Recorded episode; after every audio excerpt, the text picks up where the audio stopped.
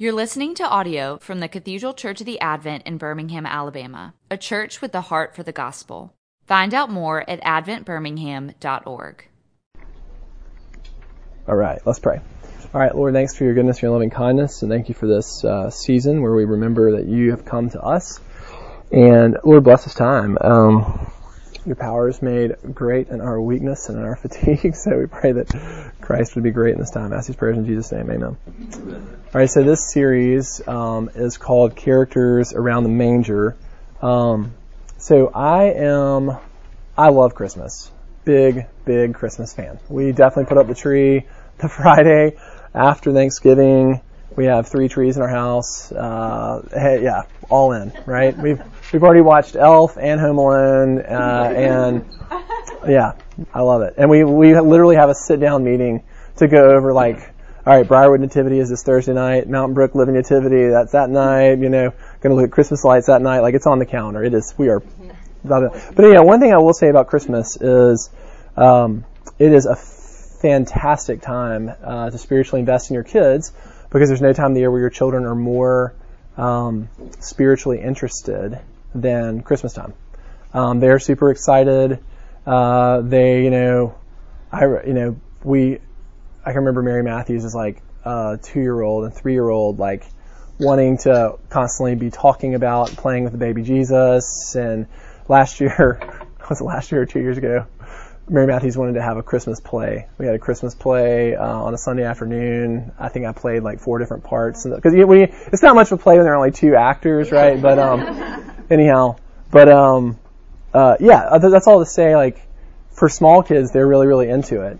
Um, but for like teenage kids too, they're I mean, they're interested as well.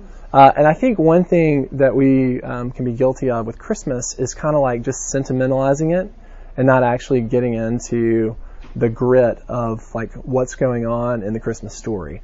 Um, and so, uh, particularly like thinking about Joseph or thinking about the wise men or the shepherds or Mary, um, there's a ton of richness. I think there'd be a lot of value in studying the Christmas story outside of Christmas season. Uh, so when you know all of the kind of nostalgia and sentimentality is not there, and looking at it more just through an objective lens, theological lens of what's going on. So the purpose of this class um, is to basically give you guys some information to learn about Joseph and um, and some of the things we can learn from Joseph's story, um, so that you know during this Christmas season, um, you know whatever it is that you guys do or whatever movies you watch. By the way, the movie The Nativity Story is a fantastic movie. It's, it's like very biblically faithful. And um, so yeah, you can add that add that to the lineup of Elf and Home Alone and Home Alone 2 and what, what you know and, and, and Love Actually for when the kids are asleep. Uh, guilty pleasure, right? Um, anyhow, but yeah, so so yeah, to basically give you guys some information so that when you talk to your kids, there are some you know you have uh, some some tools um, to to invest in spiritually. So um, I'm doing Joseph this week. In two weeks, uh, Stephen Nichols is going to teach on Mary. And uh, next week, actually, sorry, it's all kind of messed up. We're gonna, it's going to be a, a one-off class because it's Bible presentation Sunday, and um, the second graders get their Bibles, and so we're just going to do a class about um, a class about. I'm going to tell I'm going to tell the story of the whole Bible in 30 minutes next week, um, for from Genesis to Revelation, uh, for that. So it will kind of take a week off. So it's a little choppy, but oh well, let's roll with it. Okay, so first off, this might be a little, little off color, maybe a touch inappropriate, but this is pretty funny. Um, this is Jim Gaffigan, and I, the reason I want to bring this in, he's going to say something that's maybe a little borderline, not not appropriate, but he is a comedian. He's he's Catholic and he's serious about it. He has six or seven kids to prove it, um, and uh, in one apartment. Yeah, there you go. Yeah, yeah. And so, um, you know, he kind of talks. He he kind of opens up here and he talks about Joseph's Joseph's experience, you know, in the Christmas the the, the Christmas story. So here you go. I think it's fascinating. I would have loved to have overheard that conversation where Mary explained to Joseph that she was pregnant. Joseph wasn't the father. Joseph? Yeah.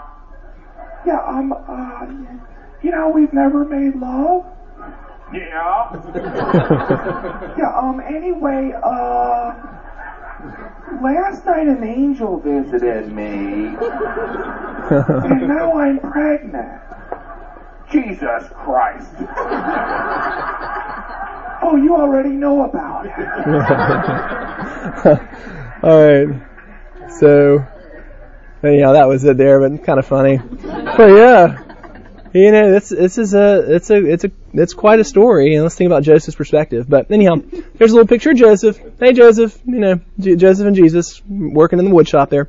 Um, but okay, so we'll start out with a few basic facts um, about Joseph. Then we'll look at uh, Matthew chapter one, the Christmas story, and we'll talk about Joseph there. And then finally, we'll talk about some applications, some lessons that we can learn that we can teach our kids, um, teach our kids, um, yeah, through this. So to start out, um, Joseph is a descendant of David. Uh, this is important because um, it's interesting. You have two. The, the, you know the Bible, the, the, New Testament really doesn't get off to a rocking start. If you've ever ever read it, it's very uh, it's a very anticlimactic beginning because it's just the genealogy of Jesus.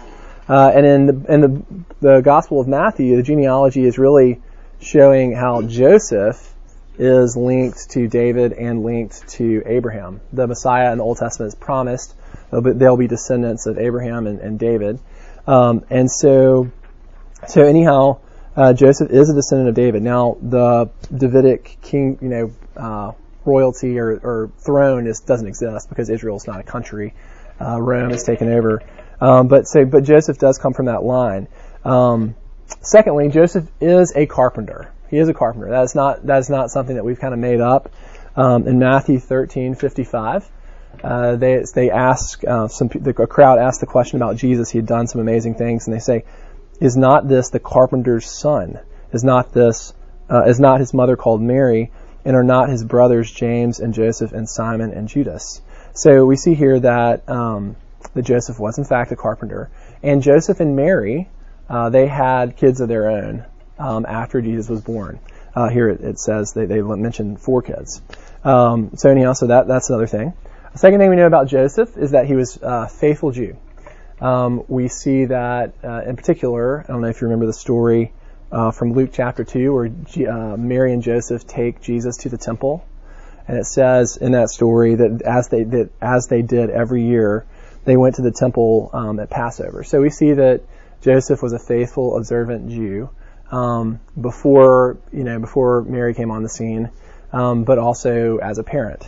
So that's something we know about Joseph. Uh, we know that Joseph is probably somewhere between working class and poor, uh, not quite like not like impoverished, but um, bare, maybe barely working class. The reason we know that is when they do go to the temple, we see that Mary and Joseph, the sacrifices that they offer, they offer two pigeons as their sacrifice. And so um, there was kind of like a, f- a financial aid uh, uh, situation in the temple where if you were wealthier, you might bring a cow. Um, but if you were poor, you would bring, you know, a bird as your sacrifice. Basically, they knew that a poor person couldn't afford a cow. They couldn't sacrifice a cow or a lamb or whatever. So, as an, a financial accommodation uh, in the Old Testament law, you could bring a couple of birds. So, by virtue of the fact that uh, the sacrifice that they brought to the temple was was a couple of pigeons. That tells us that they were at the very bottom stratus uh, socioeconomically. So we know that uh, you know he had kind of a working class, poorish uh, socioeconomic situation. And then finally, we do know also that uh, Joseph was the legal father of Jesus. Uh, in John chapter one, um, they refer to Jesus as Joseph's son. So anyhow, so that's just a, a little background information there um, on uh, that we know about Joseph from other parts of the Gospels. Now we're going to look at the um, the Christmas story here as told in Matthew one. Uh, you only see the, the kind of birth of Jesus told in Matthew and in Luke. Uh, John and Mark really focus more on Jesus' ministry. Uh, but anyhow, and what we're going to see here is uh, one thing I want you to see is just what a difficult situation this is for Joseph. Uh, I mean, you know, a lot of times we hear these stories so much that we lose the human aspect of it. Um, we lose the human aspect that, um, you know, Joseph is being told by this woman that he's engaged to, hey, I'm pregnant. We've never had sex, and I've been impregnated by the Holy Spirit. Like, that's a convenient story, right? Uh, if you've got skeptical eyes. Um, so anyhow, but we'll see how in this difficult situation to which God has called Joseph, um, how God provides for him. Like God provides for him and enables him uh, to be faithful. So we're just going to go line by line. So starting in, in Matthew 1, um, uh, I'll just read the whole thing and then we'll go line by line. But Matthew 1, it says, Now the birth of Jesus took place in this way. When his mother Mary had been betrothed to Joseph, before they came together, she was found to be with child from the Holy Spirit. And her husband Joseph, being a just man and unwilling to put her to shame, resolved to divorce her quietly. But as he considered these things, behold, an angel of the Lord appeared to him in a dream, saying, Joseph, son of David, do not fear to take Mary as your wife, for that which is conceived in her is from the Holy Spirit. She will bear a son, and you shall call his name Jesus, for he will save his people from their sins. All this took place to fulfill what the Lord had spoken by the prophet. Behold, the virgin shall conceive and bear a son, and they shall call his name Emmanuel, which means God with us. When Joseph woke from sleep, he did as the angel of the Lord commanded him. He took his wife, but knew her not until she had given birth to a son, and he called his name Jesus. So, here we go. Um, so, so, so, so much in these few verses. Alright, so to start here, uh, verse 18 it says, Now the birth of Jesus took place in this way when his mother Mary had been betrothed to Joseph before they came together, she was found to be with a child from the Holy Spirit. Her husband Joseph, being a just man and unwilling to put her to shame, resolved to divorce her quietly. Okay, so first thing, so Joseph and Mary are engaged. Uh, in this culture back then, engagement was tantamount to marriage. Um, even though you weren't had not been officially married, even though you'd not had sex yet, um, you were uh, basically to get out of the engagement it would would require divorce. Um, and so so basically, I always say engagement's the worst because you have all the commitments of marriage but none of the benefits. Um, uh, that this was actually like legit, fully true um, for Joseph. Uh, they were locked in by engagement to be married. That's why. Um, in verse 19, when it refers to Joseph as her husband, even though they weren't officially married, that's why it refers to her as her husband.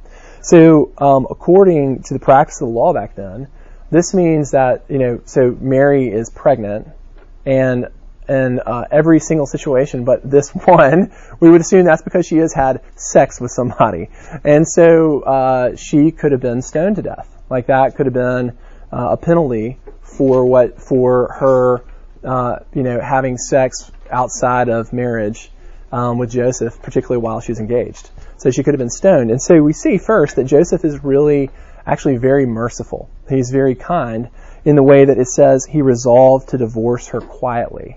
Now that might, you know, that may sound unmerciful in the sense of like, um, oh man, he's, she made a mistake, he's going to divorce her. Uh, but actually, given that what ordinarily would have happened is that she would have been stoned, this is he's, he's actually dealing her a pretty big solid um, by you know by, by, just being a divorce. Um, and so you know, um, what was I going to say? Yeah, so we can see here it says you know Joseph was a just man, so that tells us something about um, about his character. Um, one thing here we see is that that Jesus was conceived by the Holy Spirit. Uh, now, a couple of things obviously this is something supernatural. You know, we don't know of any other situations where someone has, you know, conceived a child by the Holy Spirit. Uh, so two things to say about that. One is um, why is this necessary? Why is it necessary that Joseph is not the biological father, but God is the biological father?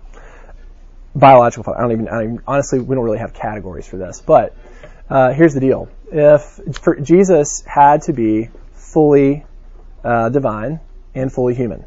Um, he had to be fully human in the sense that he needed to cancel out what Adam Adam's failure in the garden. Um, he needed to, yeah, he needed to be a new man in that way. He also needed to be fully divine because it is impossible for a human being with sinful flesh to live a perfect life. And that's what Jesus needed to do. He didn't just need to die on the cross for our sins. Jesus also needed to live a perfect life that we cannot live on our behalf. We call that the active righteousness of Christ. And so, um, and so here's the deal. We, you inherit your sin nature from your father. We call that seed theology. You inherit your sin nature from your father. So Jesus had a truly free will. Uh, Adam, Eve, and Jesus are the only three people who have ever been born who have a truly free will. Everyone else inherently has a sinful nature, uh, and inherently um, is prone to rebel against God and His law, and wants to be their own Savior and their own Lord. And so, with that being said, this is why it is imperative that Jesus had to be conceived by the Holy Spirit. Um, he had because now he has a truly free will, and even though he's living in a fallen world, and so, and on top of that, he doesn't inherit a sinful will, but he also has a divine will that enables him to live perfectly. Um, but Jesus, being completely human, he was raised by Joseph. You know, like Jesus was a carpenter. His dad taught him that. You know, there are things like, you know, Jesus had to learn how to eat his solid food, and Jesus had to learn how to walk, and Jesus had, uh, you know, to learn how to read. And so it's it's really a mysterious thing to think he's God. He knows everything. He created the world, but he also is a um, he also is, you know, a human being who had to learn functional things like we do. And so, anyhow, so Joseph, as a just man, um, would have been, we would presume, would have been a good father to Jesus. Um, uh, one other thing too, on and y'all have heard me, y'all hear me say this at like a, a, probably every class I teach, but it's worth saying again that we need to keep in mind uh, the uh, from a philosophical standpoint and a historical standpoint the time we live in. Like we are white people mostly. Uh, who live in the West after the Enlightenment. Um, so we are naturally, by virtue of the world we live in, the culture we live in, the media around us, and the way we've been educated, we are naturally prone to reject supernatural claims. Um, we are naturally, when we hear things like Jesus was, you know, conceived by the Holy Spirit, which is obviously something supernatural and uh, and miraculous, we need to understand our bias uh, because of our culture and our philosophical context against supernatural claims if we were in Asia, Africa, South America right now reading the story, there would not be the same kind of uh, skepticism about this. They would they have a very high view of the supernatural. It's not a matter of us being more educated uh, or anything along those lines. It's just a matter of in Western Europe and the United States, Canada, Australia, we were very influenced by the Enlightenment, which uh, was very, very against anything that can't be proved empirically. Uh, so anyhow, that's going to be very relevant because uh, an angel is about to come onto the scene. Okay, so next. Um, As he considered these things, behold, an angel of the Lord appeared to him in a dream, saying, Joseph, son of David, do not fear to take Mary as your wife, for that which is conceived in her is from the Holy Spirit. So uh, here you see, you know, Joseph um, is close to um, divorcing Mary imagine being, you know, imagine Mary, you know, like Mary has been, for lack of a better term, knocked up by the Holy Spirit against her will, uh, and Mary is now, um, and Mary is now, you know, on the cusp of losing her engagement and being, you know, possibly stoned, definitely publicly shamed. Um, so, you know, by it's not a choice she made. Like this is something a, a, calling that God placed upon her. God didn't come to her and say like, "Hey Mary, what do you think? You in? You in?" You know, there was none of that. It's just like, "Hey Mary, this is what is." And so, um, so this is really a provision for Mary as well. But an angel appears to Joseph, um, and so, uh, so here's the thing. Let's think about this. So for Joseph, would this have been like totally crazy for an angel to appear to him? Um, yeah, it, I mean, this was not something that ordinary. This is not something that ordinarily happens to people, right? But Joseph, as a Jew, he would have had a category for um, angelic appearing uh, appearances. In the Old Testament, you see that at very significant times in uh, redemptive history, um, when there is a great need and a, and a person is up against the wall in terms of being faithful and something very important, that you do see visitations from angels. An example of this would be in the life of Jacob. Uh, Jacob, son of Isaac, and uh, who was in grand, granddad was Abraham. And uh, three different times in Jacob's life, an angel appears to Jacob and uh, at, a, at, a, pivotal, pivotal point and, and, and, reveals a message from God. In particular, uh, you may be familiar with the story of Jacob's ladder, or at least that term, Jacob's ladder um, in Genesis 31. That's right, Genesis 31. Um, and, and, and, and basically an angel, J- Jacob's asleep, and in a dream, uh, an angel appears to Jacob. This happens also in, in, in Genesis 32, also in Genesis 48. Um, another thing as well, uh, in um, so so first off, in the Old Testament, you do see a precedent of angels appearing at significant times. So Jason, Jacob, I'm sorry, Joseph would have had a category for this. A second thing too is uh, a very significant text in the Old Testament, a prophecy of, of the prophet Joel. Uh, Joel chapter two. It says uh, when talking about when the Messiah will come uh, and when the Holy Spirit will come, it says, "It shall come to pass afterward that I will pour out my Spirit on all flesh." Your sons and your daughters shall prophesy. Your old men shall dream dreams, and your young men shall see visions. So, uh, an angel appearing to Joseph and delivering a message in a dream, he also, there would have been some anticipation of that uh, for Joseph as a faithful Jew um, of, of basically miraculous revelation in a dream. Um, so, all that to say, um, this is uh, this seems may, maybe kind of peculiar to us, uh, but it would have been, I don't want to say normal, but it would not have been something that Joseph did not have a category for, a, an angel appearing to him. And by the way, we see that Joseph has angels appear to him three more times. Um, when uh, Herod orders um, that all the children in Bethlehem be killed, uh, an angel appears to Joseph and says, "You guys need to get out." And then so they they leave and go to Egypt. And when they're coming back, an angel appears to Joseph and says, uh, oh, sorry, uh, an angel appears to him in Egypt and says, it's time to go back. And then they're, they're, um, when they're coming back, there's a bad ruler who is a threat to Jesus who had been enthroned, and so the angel appears and says, you need to go to Nazareth. Basically be as far away from, from this leader as possible. So anyhow, Joseph and angels had a friendship. They were buds. uh, anyhow, so uh, interesting story here um, about angels real story. Um, I had a student in the week after my son died in 2013 who was, I mean, just bereft, uh, was just distraught about him dying. She was a babysitter for us. And so for, um, he died on a, like a Sunday night, Monday morning. So that Monday night and that Tuesday night, she literally could not sleep. She could not sleep. And she was just so upset. She was out of school. And so she was laying in bed on uh, Wednesday night and an angel appeared to her. Um, an angel appeared to her, sang her a song, um, and she felt very much at peace, and she slept. She slept for the first time in like three days. So anyhow, I know a little chill bumpy kind of story, a little weird. Happened in Mountain Brook. Angels, angels live in Mountain Brook. Look out. right around the elementary school. So if you live near the elementary, Mountain Brook Elementary, you know, look out, look out. They're around. But anyhow, that's all to say. Um, uh, and I think this story is completely real. This is a very sane, non-crazy, grounded child. Uh, so that's all to say. Um, uh, you know, not just not just Joseph. Uh, kids who go to Mount Brook Elementary happens to them too. Um, anyhow, so so back to Joseph.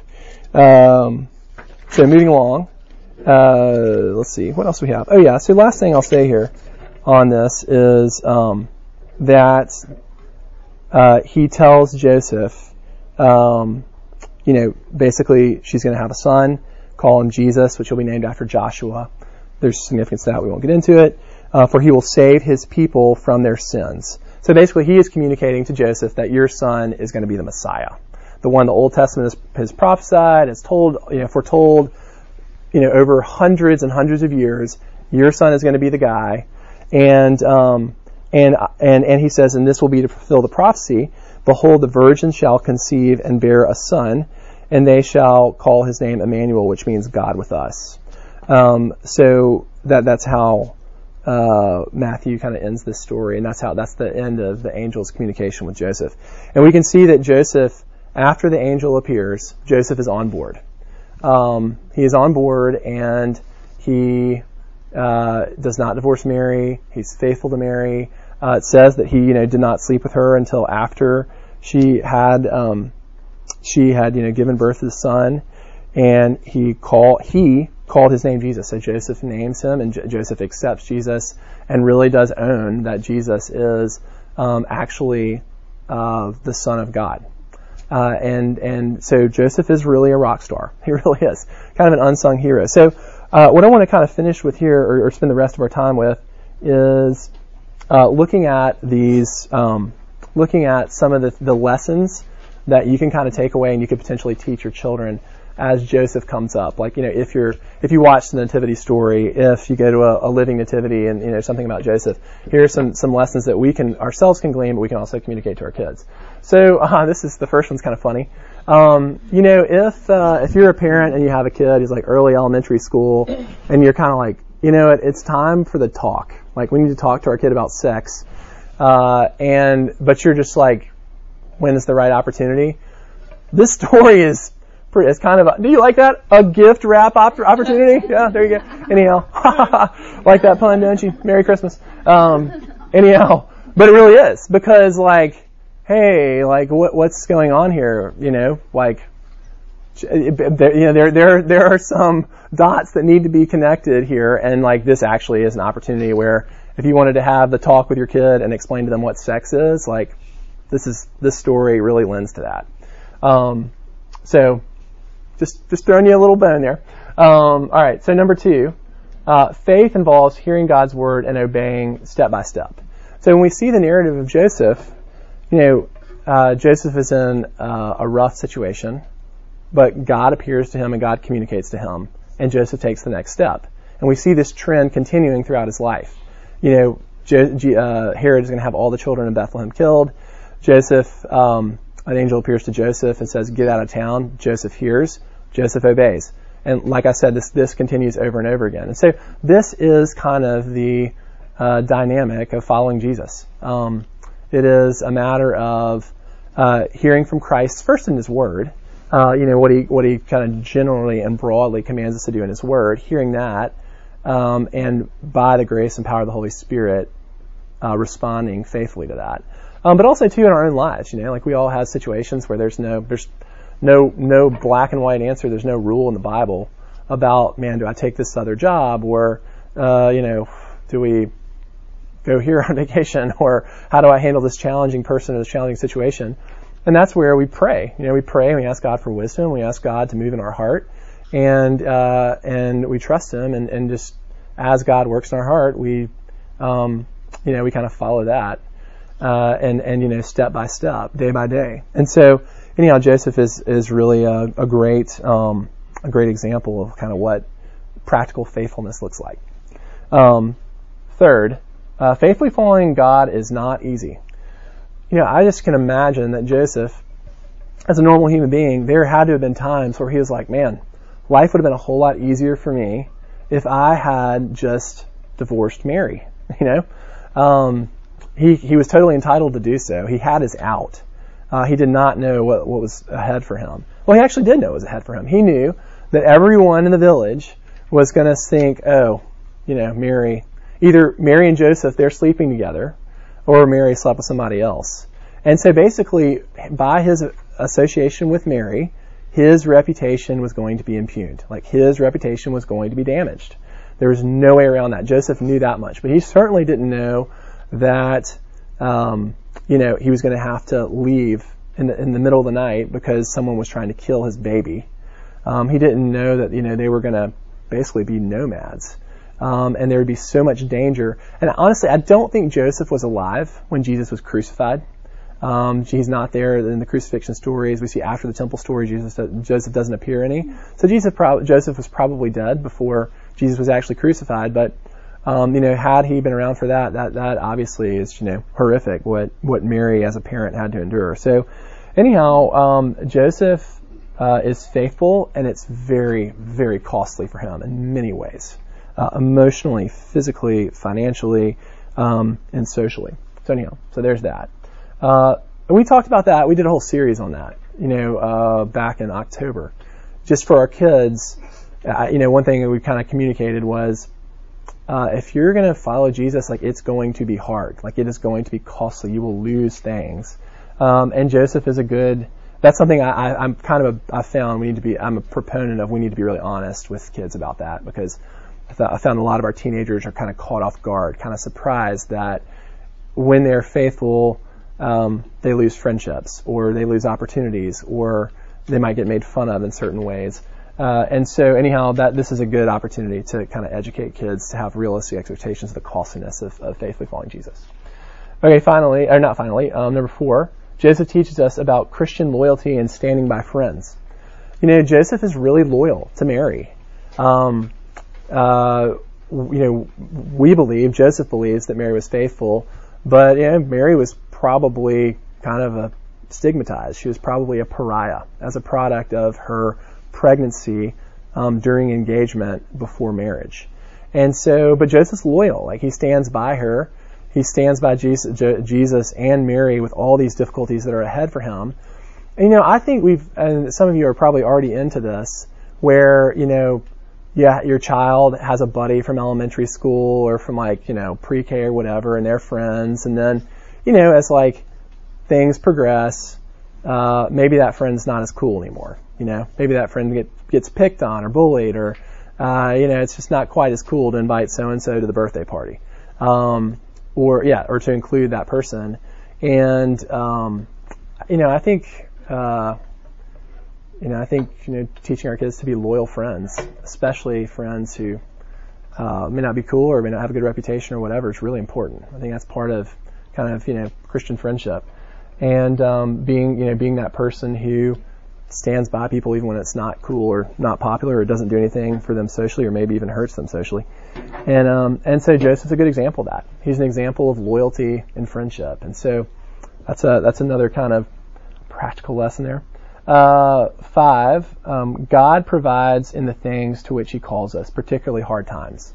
So um, God has called Joseph into something very difficult.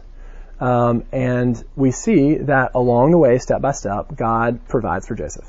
You know, He gives him um, day by day, situation by situation, provisional grace is kind of the word I like to use. Uh, and um, and yeah, and so we, it's a good example of that. And so uh, this is kind of a good lesson for all of us in terms of, or a good reminder for all of us in terms of like difficulty, um, challenging things that you know that we encounter or are called into. Um, that this is this is the actually the first chapter of my book. Uh, Therefore, I have hope is based on this. It's on uh, the chapter is grace, but the term I use is provisional grace. This concept that God does not call the equipped; He equips the called. Um, so any situation that you are called into, just by you know God's providential hand in your circumstances, like we believe that God gives you the grace for that situation. Um, if that means you know you're called into a difficult marriage, like your spouse is really challenging or really a pain or um, has some really some major life issues or maybe has some health issues like and that's hard for you well we believe that god gives you the grace to stand by them you know um, if uh, your child is really really challenging in different ways um, and man not not that i experienced this uh, oh lord have mercy um, but yeah we believe that that child you know is made by God uh, in God's image, designed by the Lord specifically, without mistake, without accident. And so we believe that God gives us the grace to parent that child. You know, um, if uh, you know you have I don't know, your parents is getting older and their health is failing, and you're in that season of you know watching your own kids, but taking care of your parent. We believe God gives us the grace. For whatever we're called into, we believe that God gives us the grace for. I think it's one of the most uh, this is this is the thing I, I say to people if, if I have to go visit someone in a tragedy. This is the first thing I always say is that um, uh, God will give you the grace for today. God will give you the grace for this situation. Um, not situations you haven't been called into, but just the ones you're called into. And so Joseph is a great sample of that. We see God's grace step by step in a very difficult, challenging life um, for Joseph. And then last, uh, Joseph is a portrait of the gospel um, the basic Christian gospel is that um, you know we are sinners. We do not deserve the love and favor and generosity of a perfectly holy and just God. And the Christians, the whole Christian story, the whole story of the Bible, is human failure and divine grace and mercy, over and over and over again. That's the story of Jesus. Unconditional love for flawed people apart from our performance. And Joseph really is a, a great example of that. Mary, uh, on the surface, appears that Mary has messed up big time, and um, uh, yeah, and, and has put Joseph in a very difficult situation. It appears, and Joseph uh, stands by her. You know, Joseph loves her, Um, and you know, he obviously, obviously God gives him the grace to do so because he kind of lets him know, you know, Joseph, this actually is, she actually was impregnated by the Holy Spirit. It's not Jimmy around the corner. Um, but, um, but, uh, yeah, Joseph, Joseph's mercy for Mary, even in wanting to quietly divorce her, that, that really was an act of mercy. Um, she may have deserved greater judgment, and Joseph is, is, is responding her in a merciful way. Um, uh, yeah, he's a portrait of the gospel um, in his relationship with Mary, um, and in his relationship with Jesus too. Uh, Jesus is not his biological child, and so in a sense, Joseph is like an adopted parent to Jesus, and um, and so he um, is merciful, doesn't give them what they do deserve, in a, in a, in a justice kind of way, and he's gracious. He he um, gives them, he, he's generous to them in spite of a, a difficult and tricky situation. So. So yeah, that is all I have to say about that. In the words of Forrest Gump. Um, does anybody have any questions about Joseph um, or any of these applications? Yes. Something funny. My parents went to Germany recently, and my mom sent me a picture of there's a relief sculpture on the side of a church, and it was the conception of uh, of Jesus. Uh-huh. And it was like Mary at the bottom and God above her, and he there's like a slip and slide into Mary's ear, and God is blowing a baby into her ear. wow. Wow. How about Like, you? this is how it happened. I was like, yeah. Yeah, totally. And you can't, The- you can't make that up. The the the slip and slide was integral to the uh, yeah to the to to the Messiah's conception for sure. That's in here. But I have wondered, they don't really talk about the virgin birth after that that I know of.